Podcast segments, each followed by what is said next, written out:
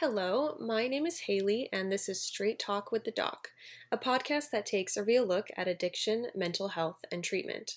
We have our medical director, Dr. Bott, with us today, and our content director, Jeff. How are you guys doing? Doing well, Haley. How are you? How are you, Jeff? I'm doing well too. Awesome. So, today we're going to be talking about eating disorders and the connection between them and addiction. Uh, recently, I read that eating disorders are one of the most deadly mental illnesses, so I wanted to talk about why that is. But first, Dr. Bott, can you explain what some of the most common eating disorders are? Sure. So, you know, we have this thing in psychiatry, which is, uh, you know, the science of treating mental health and mental health disorders. And, you know, that classifies eating disorders. And historically, there were um, three very common ones or more common ones, and we've kind of expanded slightly in the last five, six years due to some of the symptoms of people who suffer with eating disorders not meeting specific criteria. So I'm going to start a little bit broadly, and that is, you know, one of the more common ones that um, we've heard about or that we've defined is anorexia, anorexia nervosa and that that one is basically when um, somebody is suffering with a significant dissatisfaction or distorted um, perception of their their body image.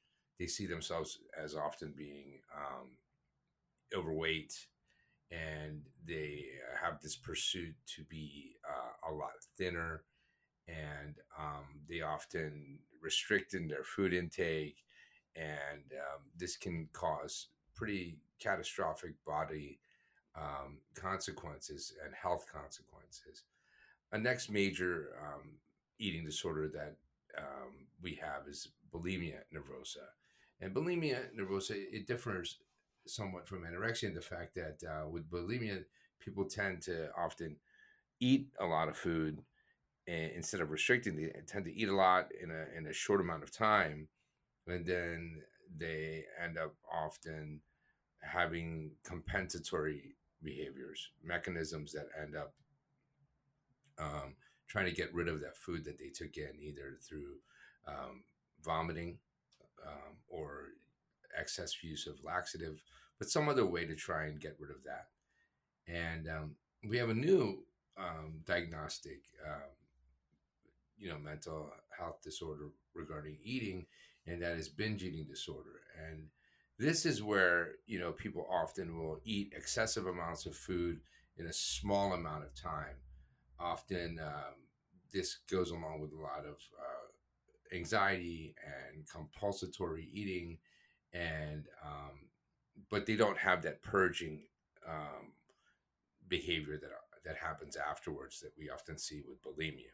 So those are the, like the three major ones anorexia bulimia and binge eating disorder and then we have this unspecified or eating disorder not otherwise specified classification where people suffer from some sort of disordered eating but don't necessarily fulfill one of these um, the criteria meeting one of these other um, disorders. So can somebody um, binge eat? So they can binge eat but not throw up right? Like that's just binge eating disorder but like is someone with bulimia do they always um, binge eat first well, yeah, I mean, the one of the hallmark characteristics of bulimia is that they are going to eat a lot of food in a short amount of time.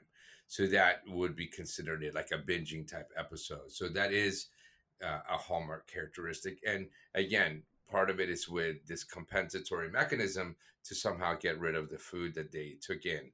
Um, with with binge eating disorder, it's more just the the com- the increased amount of eating the binging episode without the attempt to um, purge the food that they took. So, are there certain groups of people, like certain ages or something, that are more likely to suffer from an eating disorder? You know, as the the DSM five, which is the Diagnostic and Statistical Manual that is um, issued by the American Psychiatric Association, which helps clinicians and practitioners classify and diagnose and treat mental illness you know they they changed um, from DSM four to DSM five, a more updated version in uh, 2013. I bring that up is because there are other feeding and eating type of illnesses that occur often at, at younger ages. Um, but we're not going to speak about them too much. They're like pica, um, where people eat things that are, you know, of non-nutritional value. Um, but those things are fall under like these uh, feeding disorders.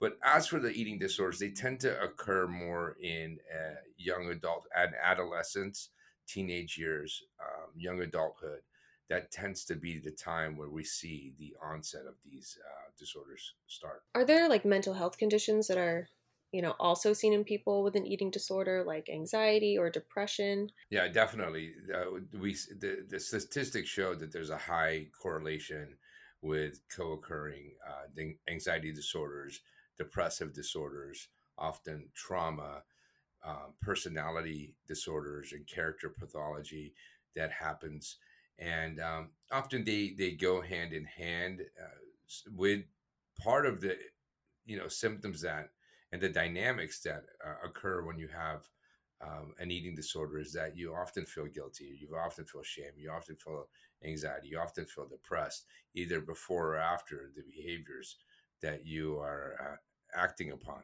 So um, it, it, becomes almost like this vicious cycle. So if there is this co-occurring or um, additional mental health issue going on, uh, a primary um, anxiety or depression or bipolar um, or trauma, um, it just kind of uh, exacerbate one exacerbates the other, and um, that's why it's really important to get treatment for you know whatever co-occurring issues um, exist with the eating disorder. I want to talk about like what's going on in the brain of someone with an eating disorder. Do they feel, you know, satisfaction or like accomplishment afterwards? It depends what, you know, what stage we're talking about or what stage in the behavior we're talking about.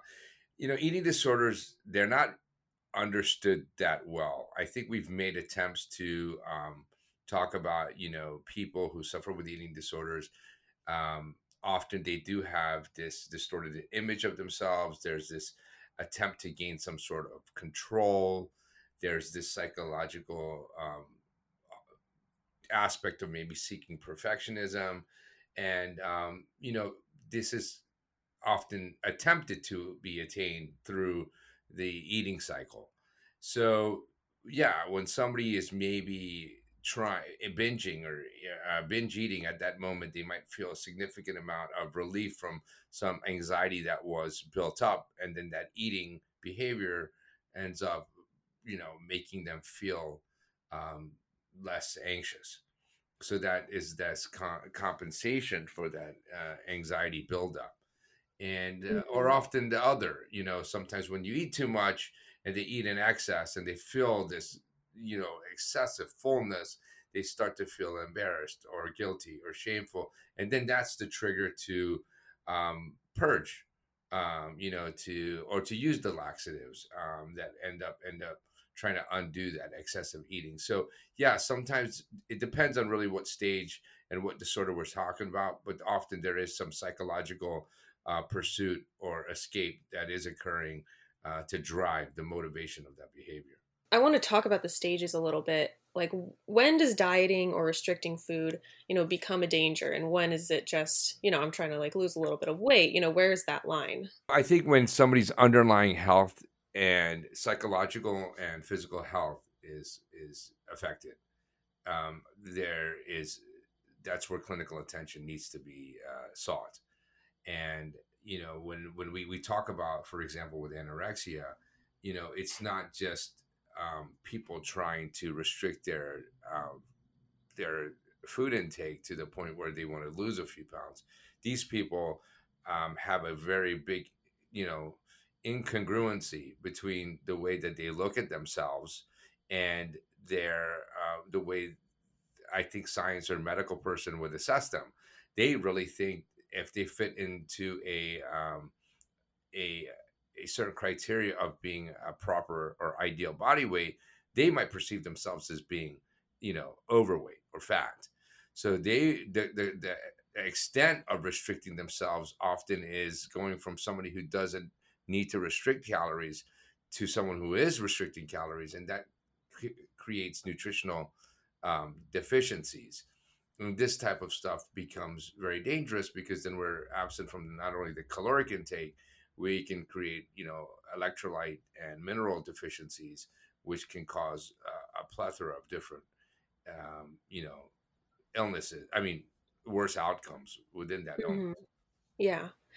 Yeah. And that kind of brings me to, you know, the danger of eating disorders. Like, what is happening to the body? What can happen in somebody who has a very severe eating disorder?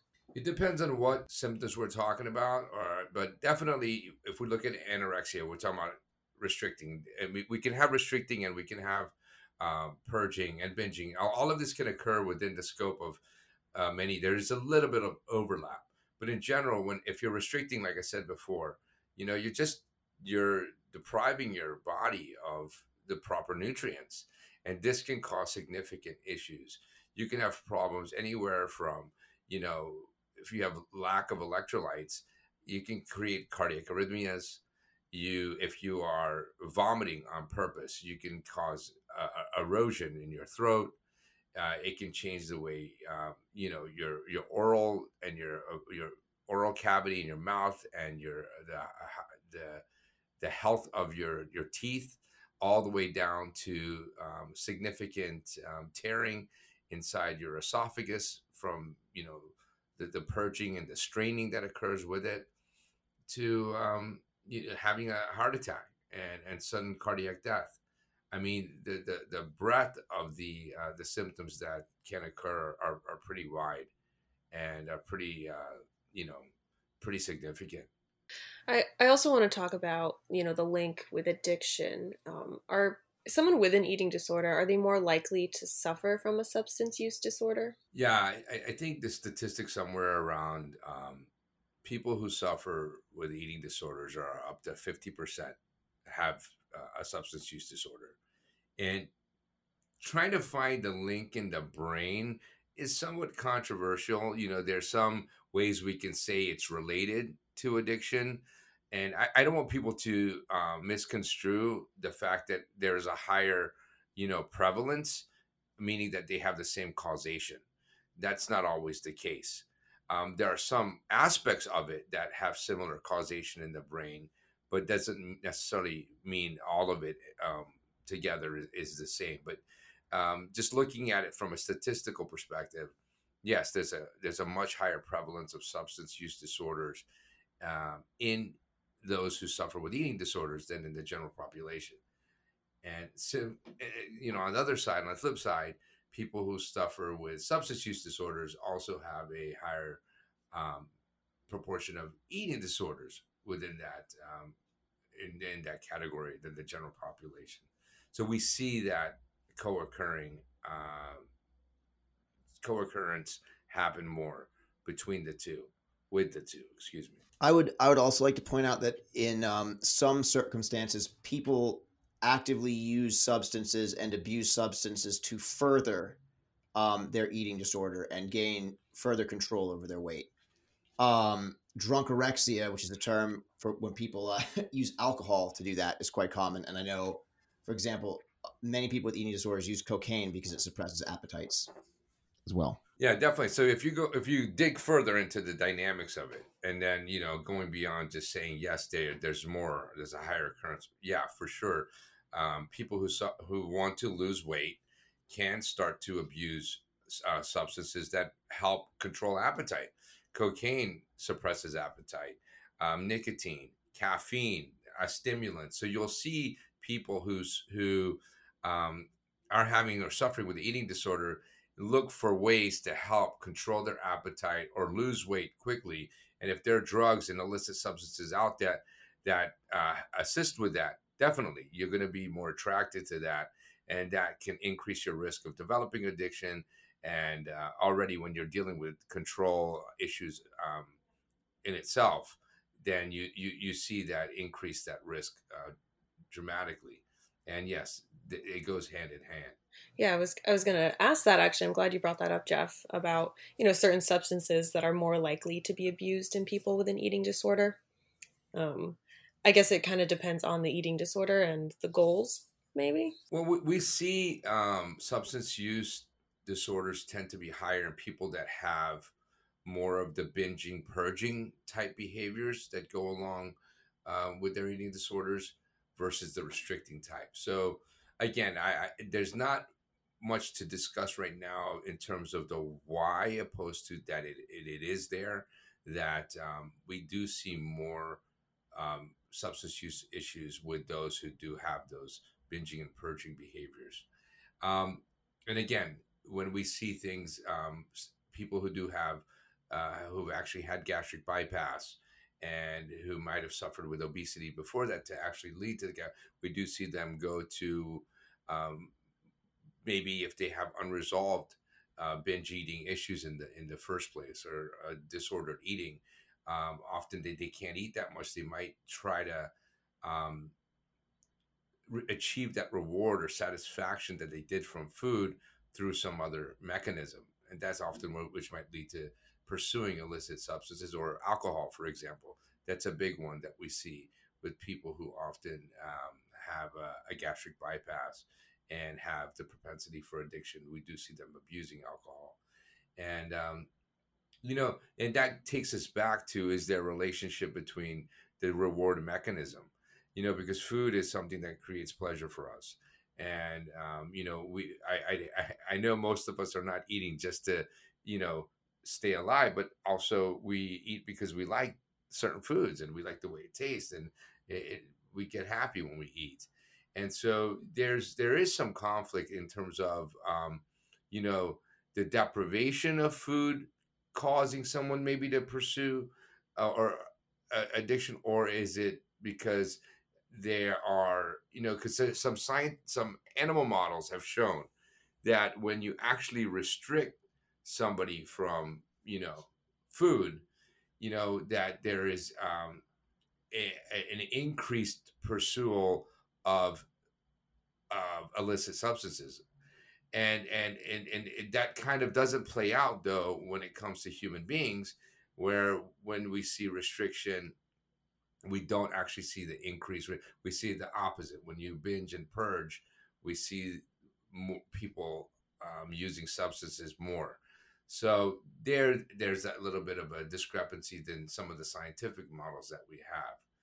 But uh, we, we, at the end of the day, you know, we do often see when somebody's treated for um, substance use issues, the eating disorder that might have been, you know, controlled uh, or not being acted upon, often will start to, um, you know, start up again or vice versa. When we see the eating disorder, um, you know, uh, controlled, we, we see that uh, the substance use start to act out. So when it's co-occurring, um, definitely you have to treat both because one often um, when it's con- one can exacerbate the other. That's what I wanted to ask as well. Is that can somebody get treatment uh, who has an eating disorder and a substance use disorder? Can they receive treatment for both of those issues at the same time, or is one typically more like focused on with the right provider with the right treatment centers with the you know that specialize in these things yeah you can get treated for both at the same time especially where somebody who suffers with eating disorder has become nutritionally compromised and their health is so weak obviously we need to address those things first so we need to get them you know healthy and we want to make sure any underlying medical illnesses that have occurred as a as a consequence of their eating disorder is addressed. So that being said, if they are stable and they can get both addressed in a in a in a, in a facility that can, um, you know, treat both sides, yeah, definitely it would be ideal to treat to treat both. But obviously, they have to be stable enough to uh, be able to focus on them. And do you mean stable, like physically? Yeah, physically stable because again, we talked about how eating disorders can really wreck your body so much that um, you know we have to ensure that their their body is is not um, in a in a life threatened state. So we actually have to make sure that they're stable enough that they can go through alternative type of uh, talk therapies. So if they if they need you know um, IV and nutritional you know replacement emergently, well, we don't want them going into a group. We want them to make sure that their medical needs are, are, addressed first. Um, but you know, ultimately, you know, if if one is not addressed, um, the risk of relapse uh, is very high. And then I also want to look at it in like another angle, kind of hypothetically say, you know, if I had anorexia and I also was an alcoholic, but I wanted to get treatment for anorexia, but I didn't want to stop drinking, could I still do that? I don't know that many places that are just going to say, yes, go ahead and um, continue your disordered or, um, you know, your alcoholic type of drinking. And yes, we're going to go ahead and treat your anorexia because, uh, unfortunately, because there's so much damage being done with that um, heavy alcohol use, it's it's it, how are we going to be able to properly treat the the anorexia?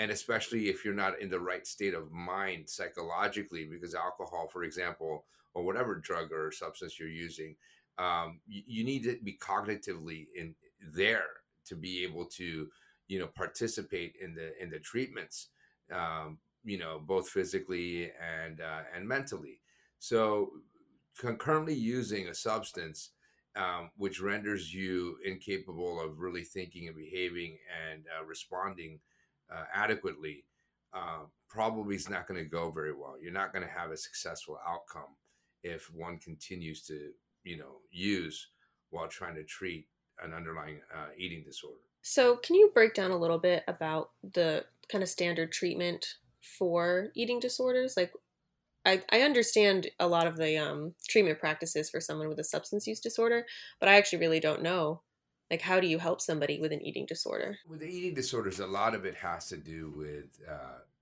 a behavioral behavioral training and and and and psychiatric underlying psychiatric uh, i'm sorry psychological therapy i mean at the end of the day you know somebody's going to need to um, look into themselves as to what's going on and, and why they are pursuing or behaving and and treating their body the way that they are. And so, um, number one, we would probably have to do a proper nutritional assessment and ensure that they are uh, physically um, stable. Again, you know, there's so much damage that's done from disordered eating that we have to ensure that these people are um, are safe, and that could um, entail first getting uh, maybe getting hospitalized or being in a medical center that can help them get physically back, um, you know, uh, uh, physically back in shape.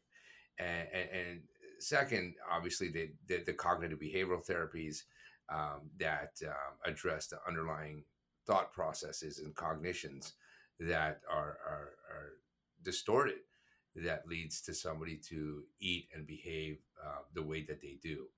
And so that's that's a hallmark type of treatment um, that does occur for people with uh, with eating disorders, and for those co-occurring anxieties and depressions and other psychiatric conditions, we do we do treat the um, that through either medications or medications and CBT, and um, also DBT is often used, and um, just a various amount of psychotherapies are included.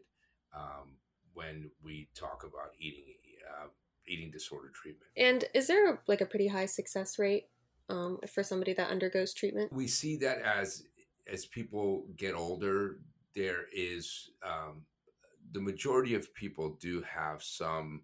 Uh, majority of people have improvement. Um, there are probably, I would say, above fifty percent of the people you will see them um, go into remission. And uh, then there's a quarter to a third of the population that probably you know it will go on later into their life. And then there's a smaller percentage that will be chronically ill for for their their entire lifespan and uh, you know it, it, like with any disease there's a variance in terms of how people respond but for the most part with the right intervention um, and the right support and you you can you can live and successfully control this. Okay. So, is there anything else on this topic that you think is important for people to know? The fact that it is so dangerous. You know, I, I think people tend to see, you know, eating disorders and they they they I, they think it's just very behaviorally oriented. Um, I think in in our Western culture we do have so much uh, that uh, so much influence on how people um, should look based on what we see in media and uh, on television. And uh, but the fact is, it starts at a, at a time where people are growing, and they're growing psychologically and they're growing physically, and it, it's something that needs to be taken very seriously. And so, if you know the the right screenings amongst um, the proper individuals, um, from our pediatricians to our our physicians to um, you know our own family members recognizing this in in our children and adolescents, um, just to make sure that they get get the proper treatment uh, as early um, as possible.